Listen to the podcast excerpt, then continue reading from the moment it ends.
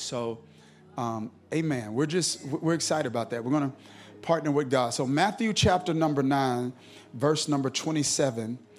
Um, verse number 27 says, And Jesus went on from there, and two blind men followed him, calling out, Have mercy on us, son of David.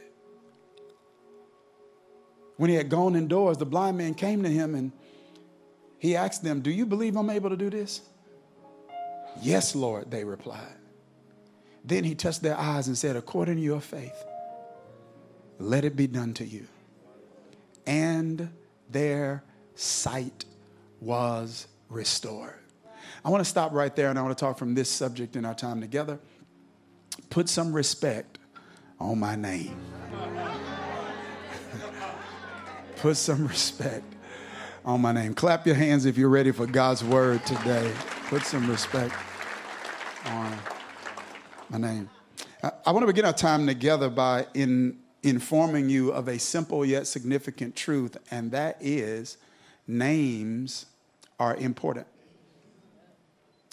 When I say that, I'm not saying that randomly, I'm saying that specifically. I'm saying that, first of all, to imply and to assert that names are important culturally. This is how important names are. When you meet someone you've never met before, you do not introduce yourself to them by giving them your height. You don't say, hello, I'm six feet. You don't introduce yourself to them by giving them your weight, your socioeconomic status, your gender, or your race. You introduce yourself to them by giving them your name and the name you choose to give them, because many of us have a few, including nicknames, right? So the name you choose to give them is a reflection of, watch this, how well you know them and how well they know you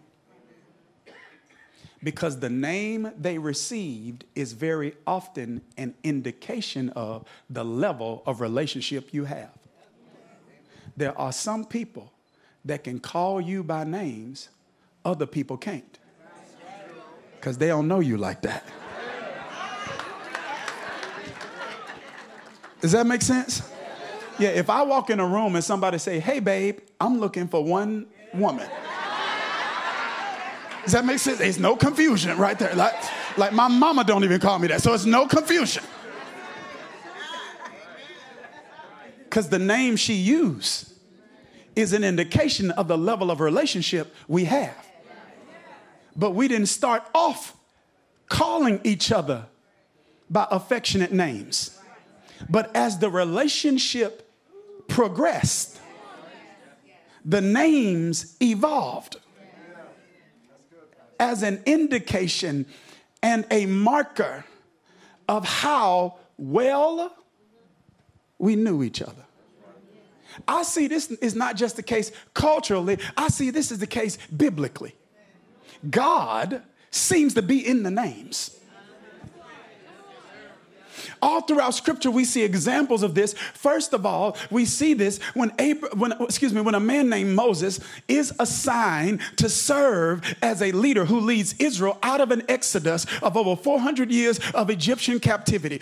God tells this man named Moses, I want you to go and I want you to lead this movement to liberate them from this oppression that inhibits them from living life as I intended. And Moses is like, okay, I got to go to them, but they are in a polytheistic culture, poly meaning many. So there are many gods sun god, moon god, fertility god. So I just can't go and say God. They're going to say which one. So I need a name. And God said, watch this, I am. Moses start writing it down, I am. He's waiting on God to finish. And God said, I'm not pausing because I'm resting. I'm pausing because I'm finished. I am what? I am that I am. Meaning I will be who I will be. Now, that word is actually this word in English Jehovah, which is what we call a covenant name. It's meaning, he's saying, I will be who I will be. I make a covenant that I will be who I will be. I am. Never was, was, already am what I will be. I am. Covenant name. So he's saying, whatever I put behind Jehovah is what I covenant to be. So, Moses, the only thing I'm gonna give you right now is Jehovah. Because you're gonna need me to be so much. I'm gonna have to give you a different name every time you get ready to see me in a different way. So when you need me to raise your banner in victory, I'm gonna fill in the blank and say, put Nisi there. I'm Jehovah Nisi, the one who raises your banner in victory. When you feel alone and isolated and misunderstood and marginalized, I want you to fill in the blank Shammah. Jehovah Shammah. I'm the Lord who is with you. When you feel when you feel lost and when you feel without guidance and without direction and you're trying to make decisions and you've got three just three options and all of them are good options and none of them are bad options, but you don't want to make the wrong choice and the wrong decision. You need uh, the Lord who's going to be your shepherd. Jehovah Rohi when you've got habits and hangups that that that are inhibiting you from experiencing God's best and you are frustrated with yourself, disappointed with yourself. Let me see if y'all feeling this one, tired of yourself. I felt the love right here, so I'm gonna go to this side. I, I'm, I, I wanna know is there anybody honest enough to say, I not only get tired of other people sometimes, if I'm honest, I get tired of me. I get tired of making promises to me and breaking promises. I get tired of saying it's the last time and it's not the last time. I get tired of saying I'm not going to let them treat me like this anymore and I keep letting them treat me like this. I get tired of me. He says, so when you get tired of changing yourself, and when you realize that you cannot use willpower and promises and empty affirmations to change the reality of your life. When you realize that there are some issues that are so deeply enrooted that you need some existential and outside assistance. When you realize you can't fix yourself by yourself, I'm gonna show you I'm Jehovah Makadish. I'm the Lord who sanctify you. When you can't fix it, I'll fix it. When you can't change it, I'll change it. When you can't stop, I'll help you stop. I'll take the taste buds out of your mouth. I'll make you dislike somebody you were in love with. I will set you free.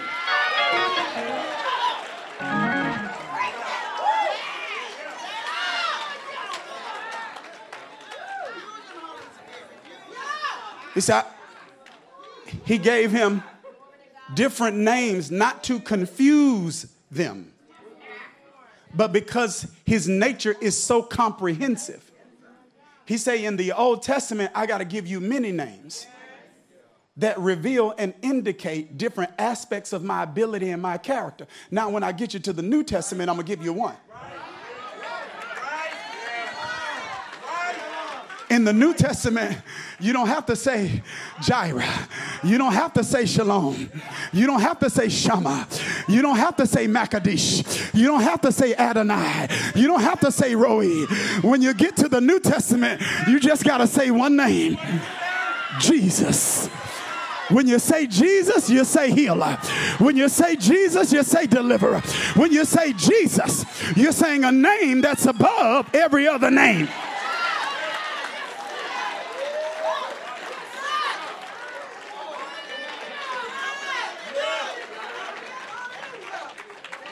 And I noticed something though. I noticed something. I can't speak globally and I can't speak exclusively, but I can speak primarily to what I've noticed as a spiritual trend among believers. Listen to me, among believers in the West and in America specifically. We don't equally respect his names.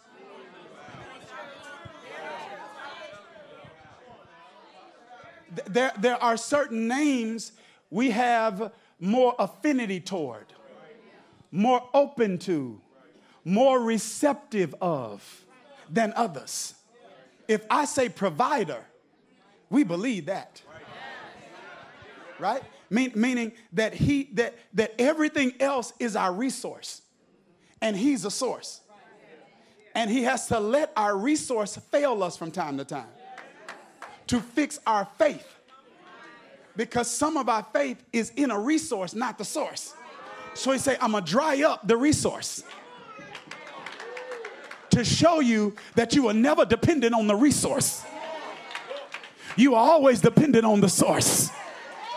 So if a brook dry up, I'll send you to Zarephath. Y'all not talking to me. Because it's not the source, it's not the resource, it's the source. So we say provider, it's like we, we vibe with that.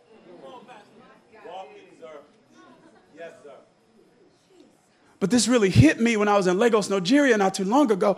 I was like, we don't respect that name like that. And when I say respect, I'm not saying disrespect. I'm not saying we disrespect.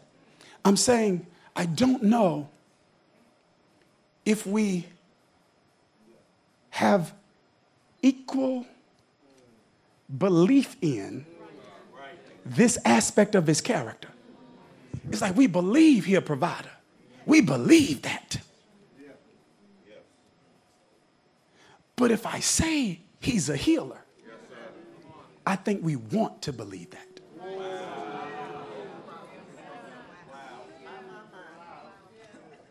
I, I want to believe that.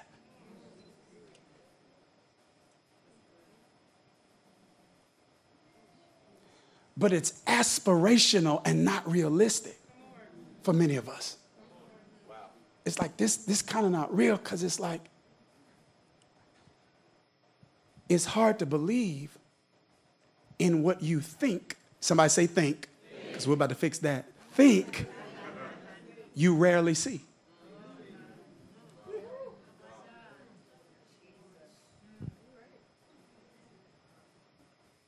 Which is something else. And, and, and there's a theologian, Jack Deere, who talks a little bit about this, and he's like, listen, much of the lack of belief in the healing ministry of Jesus is not because of an absence of evidence in the scripture. It's in the Bible. You see all types of healing taking place in the Bible. You see spiritual healing taking place. Do you, do you, so when you see things like exorcisms and things of that nature, you see people being healed from demon. See, everything spiritual isn't godly. Did y'all hear what I just said? I said everything spiritual isn't godly. And there are times where we need to be healed from perverted or abusive or exploitive, exploitive or even diabolical or demonic expressions of spirituality. We see God healing people spiritually. We see him healing people emotionally. We see him healing people relationally. We see it all throughout scripture. The challenge in believing it is we don't really we don't think we see it in life. Which shows us that very often what we walk in by is sight.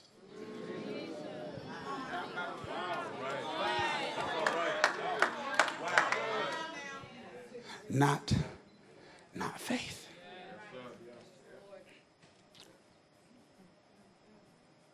Because Jehovah and Jesus both seem to utilize healing as a way of caring for God's creation. I think the problem is we have relegated God's healing ministry to one expression. And if it doesn't express itself the way we think it should express itself, we assume healing did not take place. Did you hear what I just said?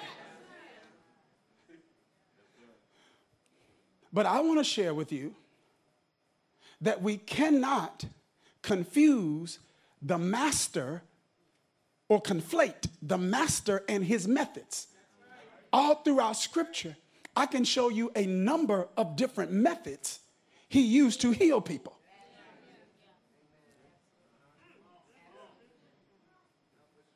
Our text here in Matthew chapter number nine uh, provides us with an amazing example of a method that is extremely important, yet not uh, yet often overlooked. I want you to look at verse number 27. Family, put that back up on the screens for them because they're not going to believe me uh, uh, if they don't see this. Put that back on the screens for them. This is interesting. So Jesus went on from there. Two blind men followed him. Stop.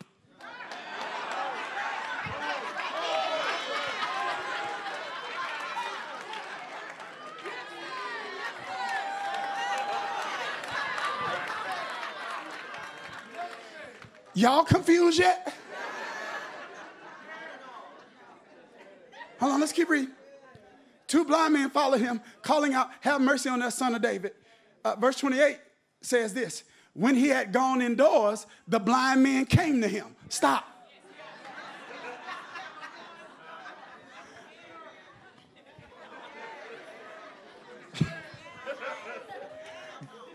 That's a lot of moving around.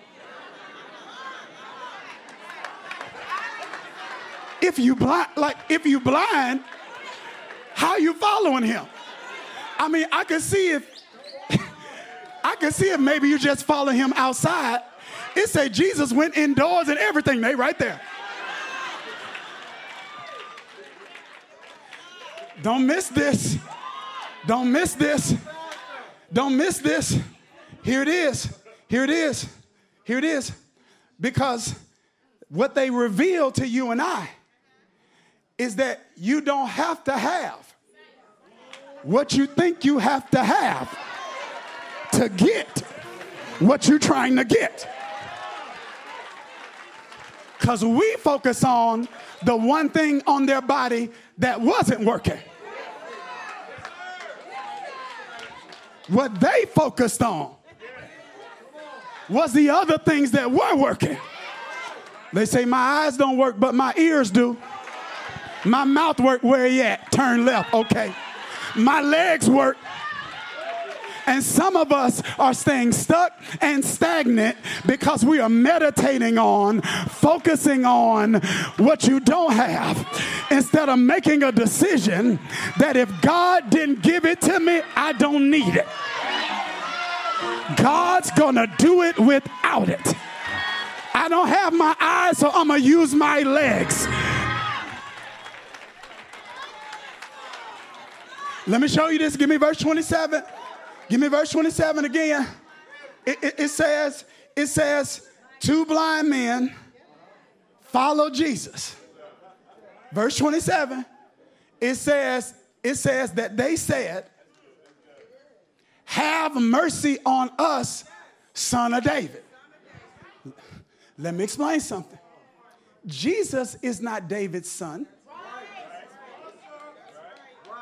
So when they say son of David, they are saying, even though we can't see you, we see you.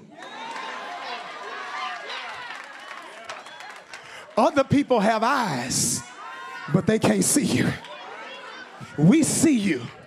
I know that the, they knew that the Messiah was going to come from the lineage of David. So when they said son of David, they said, I know who you are. And you are no ordinary rabbi.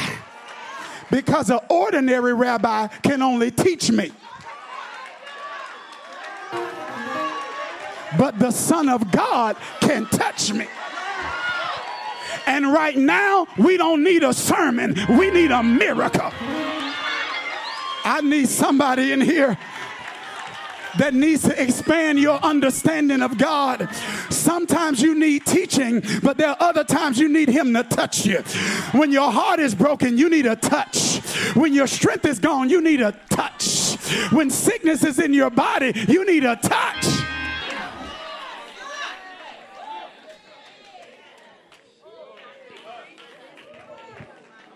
You, you see, they, they couldn't see, but they could see him. They said, I, I, I, I see you. Come on, we see examples of this in Mark 6. There were people who could see him but couldn't see him. In Mark 6, Jesus go back to his hometown. That's a completely different. That's a, I, I, I need to do a whole sermon on that. Just the danger of familiarity.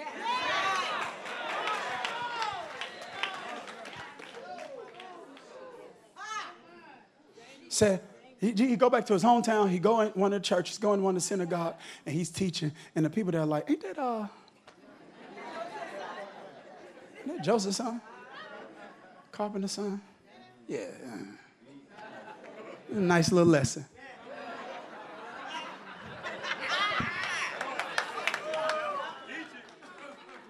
They didn't disrespect him because they weren't wrong in what they said.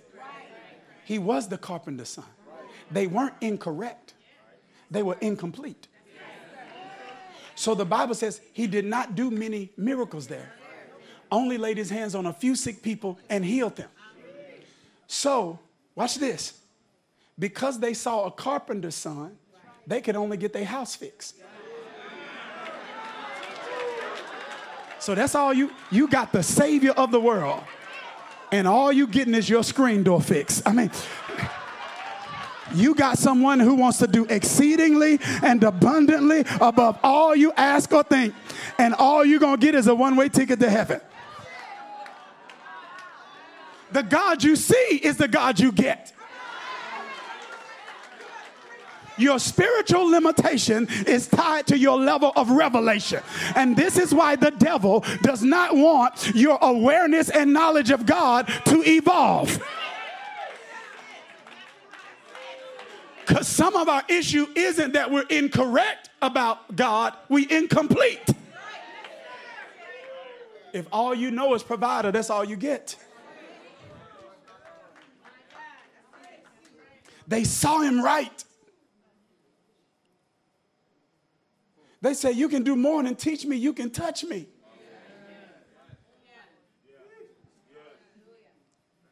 See, their problem, a lot of our problems, is not a closed heaven. Heaven is open, it's a closed mind.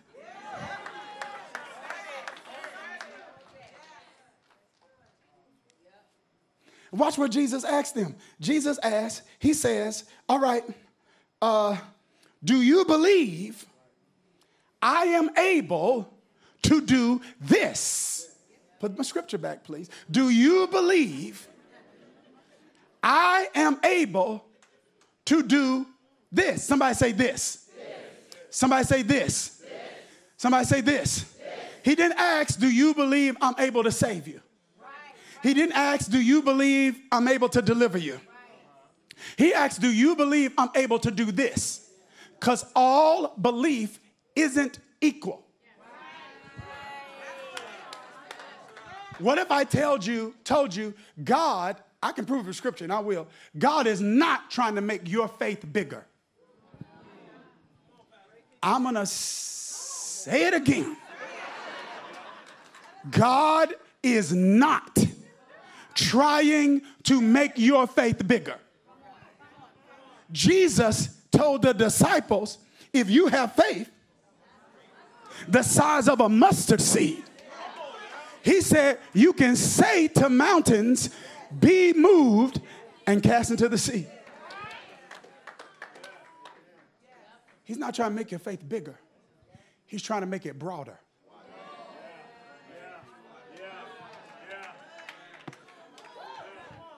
He says the problem is not the size of your faith, it's the breadth of your faith. It's you got a whole lot of faith, it's just truncated in a whole in, in very few areas. He said, I need you to know I'm able to do this. You believe I can do that. But do you believe I can do this? And I think this is where many of us in our hyper rational society are struggling. I can believe him for the rational. Because getting a job is rational getting the promotion is rational. Closing the client is rational. I can believe for that. He said, but do you believe I'm able to do this? And in my head, I'm like, why are you asking that question? They have fumbled themselves around to find you. And Jesus said, I need to make sure that you're not just desperate. Because the desperate don't discern. They would have followed anything they think can help them. See, I'm, I ain't got time there. Yeah, they'll try anything. They're gonna try anything that works. You say stand on their head, they're gonna stand on their head. You say set the roof on fire, they're gonna set the roof on fire. You say meditate, they're gonna meditate. He said, so just because you're following me, don't mean you believe. It may mean you desperate, and you're gonna go with whatever work.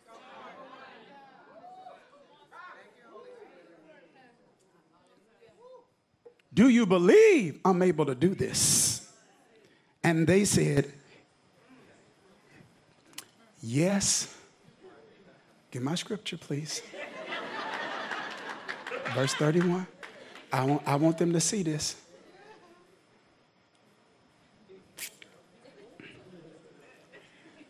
Verse 28.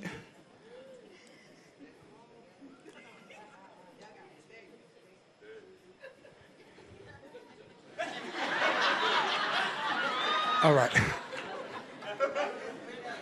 Yes, Lord.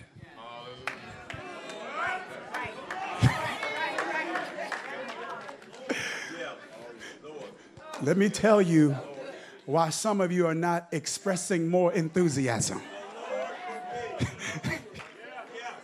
Because maybe you don't know what Lord means. So let me explain it to you.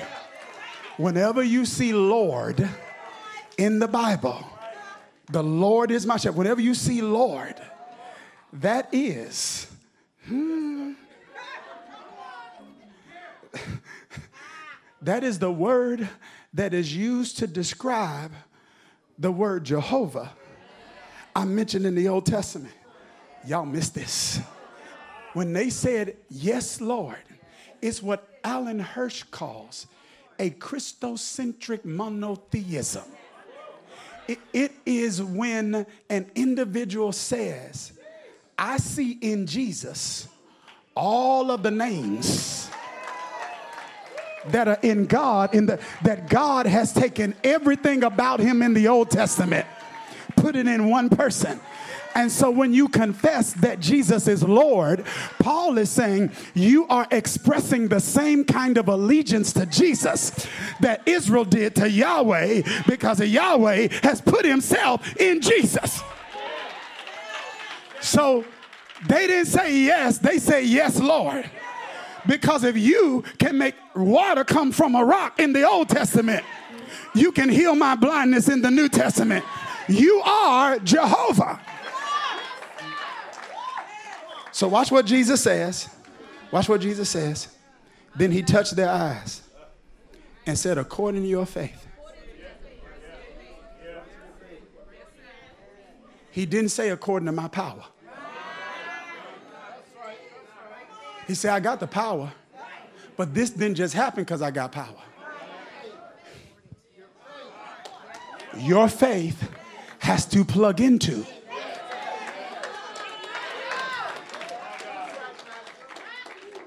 your faith has to plug into my power. He says, according to your faith, let it be done to you. This is scary. This is so scary to me. I promise you, this is scary to me. And it's scary to me for this reason. What would the rest of their life been like wow. Wow. if they didn't ask?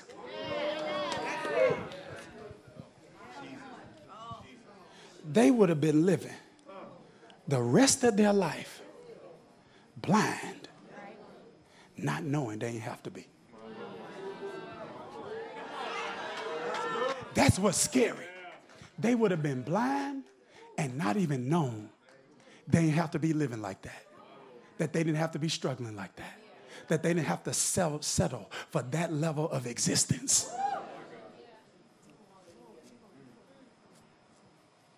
And the Bible says and their sight was restored. Now, this restoration can mean it was restored back meaning they had it and lost it. Or restoration can refer to God restoring them back to his original intent for them.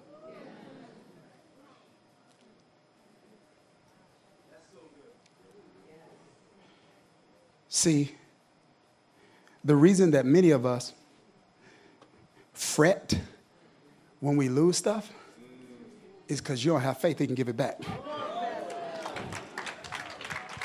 Somebody open your mouth to say another one.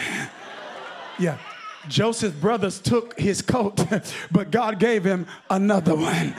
People may close one door, but God will give you another one. Some people may walk out of your life and think that you're going to die, but God will give you another one.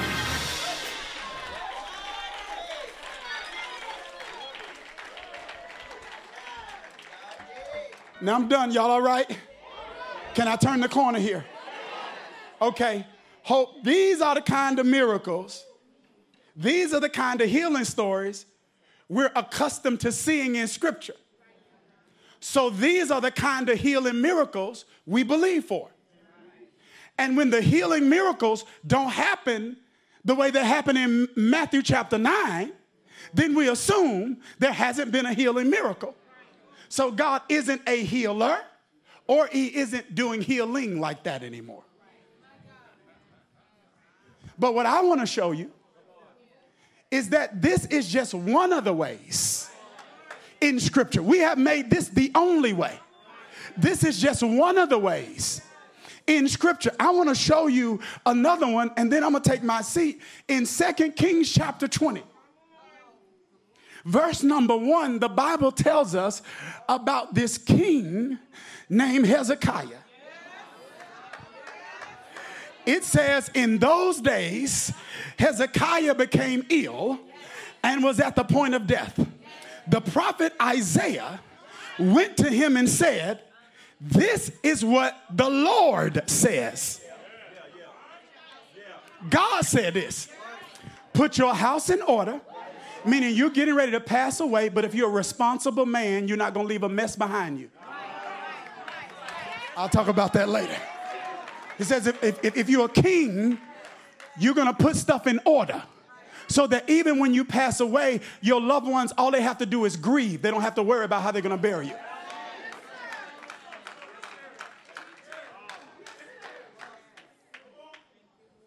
Put your house in order, you're going to die. You will not recover. Y'all see that? But verse 2 says, when I read this, I'm about to see who got the Hezekiah spirit. I'm, I'm, a, I'm about to see who got some spiritual gangster in them right here. Hezekiah turned his face to the wall and prayed to the Lord. I know what Isaiah just said.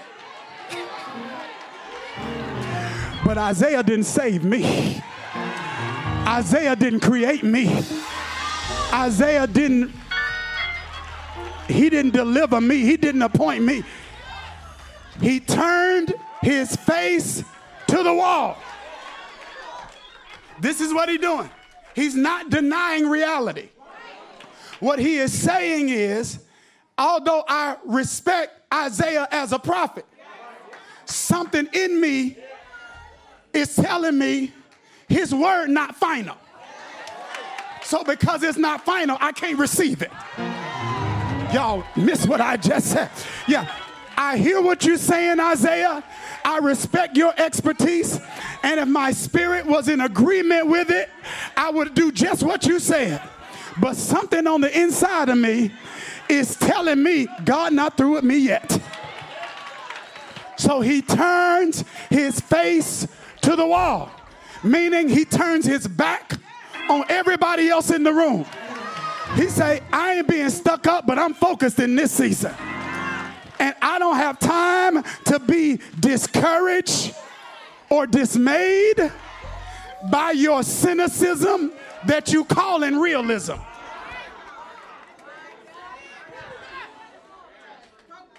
He turned his face to the wall and prayed to the Lord. Listen to this. What did he say, family? He say, remember how I have walked before you faithfully with wholehearted devotion. I have done what is good in your eyes.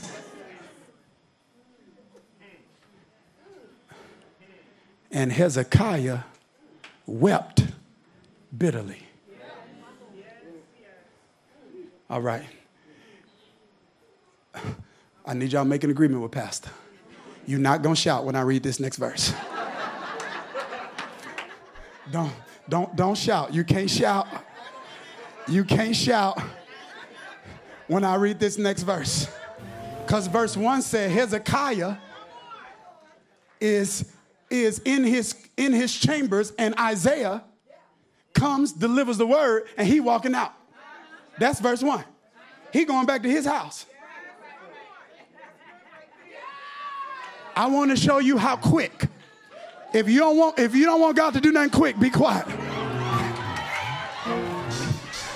I want to show you how quick this happened. Verse 4 says, Before Isaiah had left the middle court,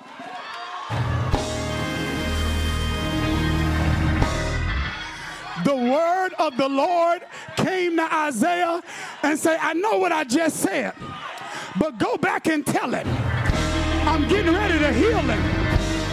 And I'm going to add 15 years to his life. Somebody that believes God is getting ready to give you a quick turnaround, give him a praise right here.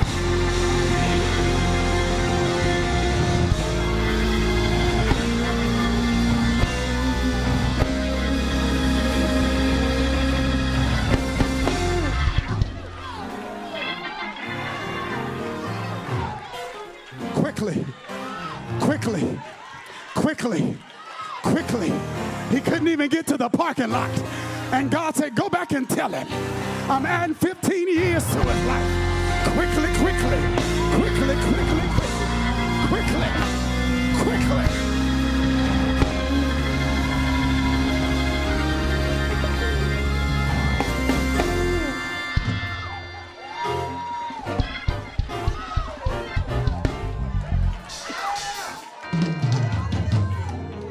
All right. Be, be seated. Be seated. Tario, I'm done. Kill me softly, Tario. Here it is. Because it's the one thing I want to show them, Ray. Because, Ray, this is where we stop preaching this. But this is a doublet. It's found twice in Scripture.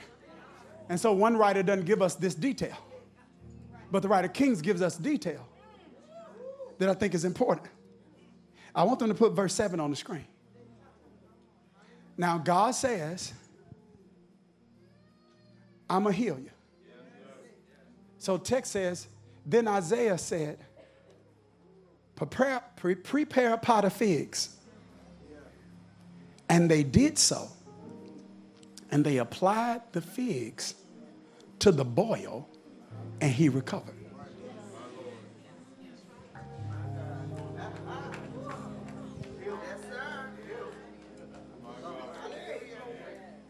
I'm going to say it again. The same prophet that came back say, God's going to heal you. Hezekiah shouted, he say, wait, let me show you how.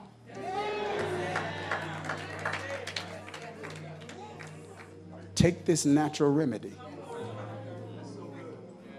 and apply it to your boil. Because this time God's going to use what's natural.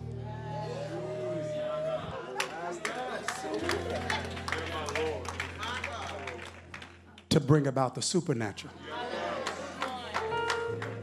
Because sometimes God used figs. He used natural remedy. He used a natural remedy to preserve my mother life. It's not the remedy though, because there are other people who got that same kind of treatment and didn't stay around as long as she did. So where, where, where some people see randomness, I see a miracle. Did you hear what I just said? And we are we are dismissing and disregarding miracles regularly because we think the only kind of miracles he does is without figs. He said, I healed Naaman from leprosy, didn't I? How did I heal him though? I told him to go to the Jordan River and dip.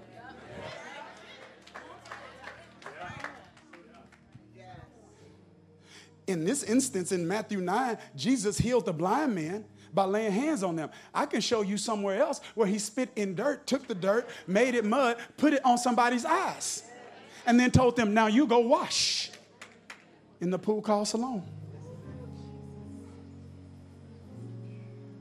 Because sometimes God worked miracles, and other times God used figs. And some of us have more faith in a method than in the master. I want the outcome, I don't care about the method.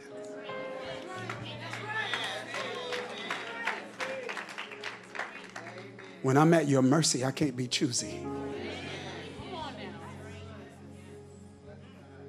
And God's saying there, there are miracles I've even worked in your life and you unaware of. Because you also think that all my miracles are restorative or curative and you don't see what's preventative.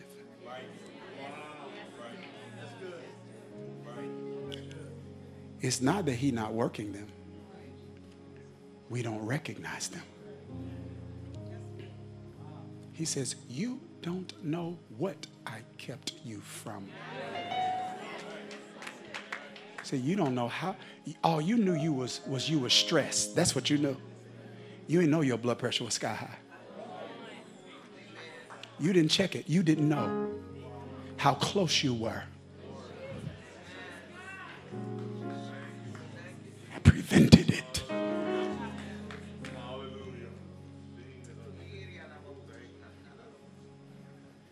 I've been keeping you.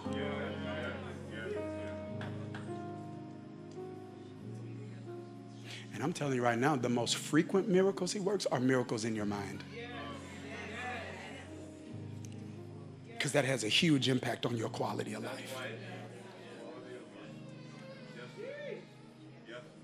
He said, This body, even when I heal you, you're going to pass away again until I heal you permanently. So every physical healing is a temporary one.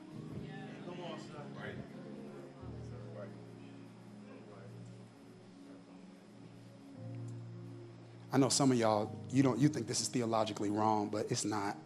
Um, it, but from time to time, I think you can have questions with God without questioning God. Like I'm not questioning your godness. I know you know better, but it doesn't mean I don't have questions. You understand?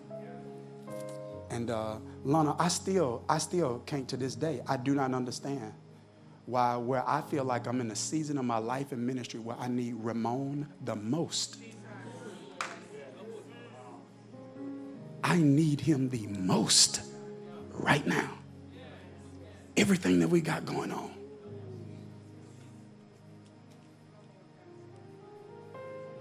So I don't question his godness. But I have questions about timing. Until God said, It ain't about you. This was about Him.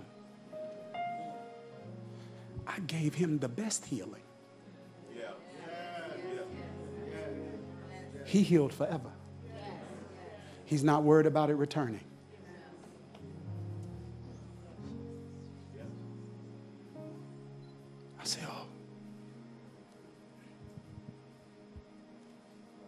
You do miracles many ways.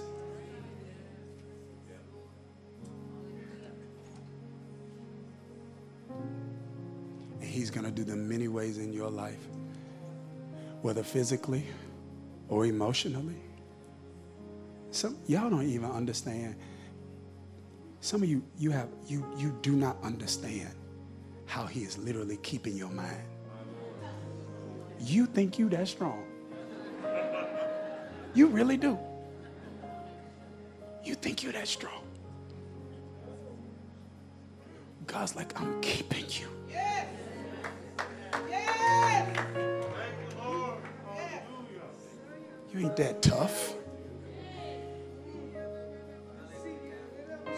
He said, I ain't make you out of nothing different. He said, I made you out of everything else everybody else made out of.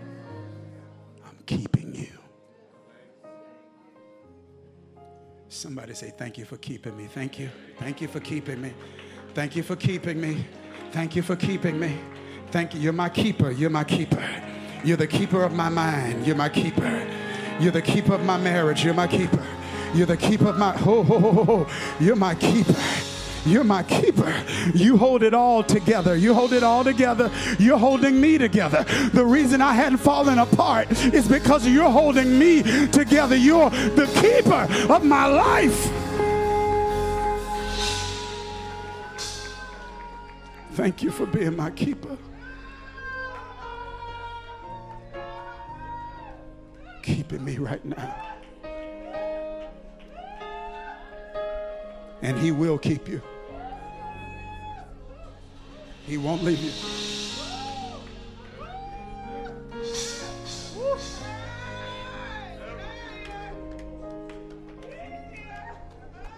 Say, listen. God says to us, I am everything I say I am. I still heal. Your mind, your relationships, I'll heal them. Man, I ain't got time. I feel this in my spirit. Listen to me. Listen to me. Oh, I just felt that thing.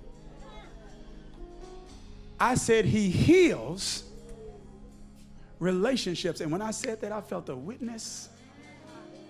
Because some of you are speaking word curses, not a hex. When I say a curse, not a hex. When I say curse, I mean doomed for destruction, meaning the path you're taking cannot end up in a good place if you're using bad words. And it's not because you're going to manifest something in the atmosphere, you're manifesting something in your mind. So your words affect your mind, your heart. And some of you are saying, we never going to be the same. I heard God say, stop saying that. He said, you let me heal it.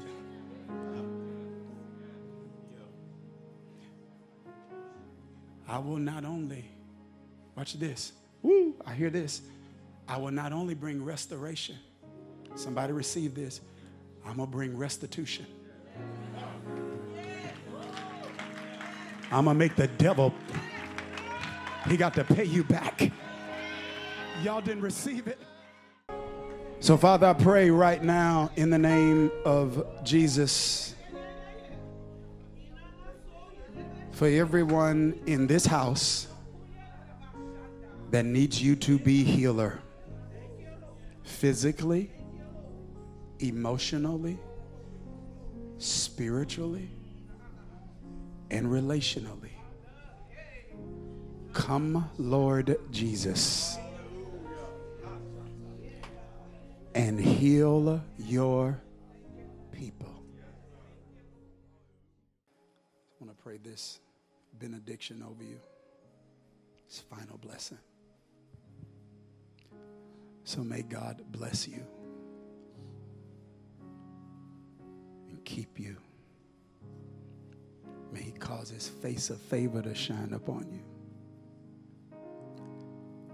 May He be gracious to you. May He protect you. May He provide for you. And above all else, may He grant you peace. My prayer in Jesus' name.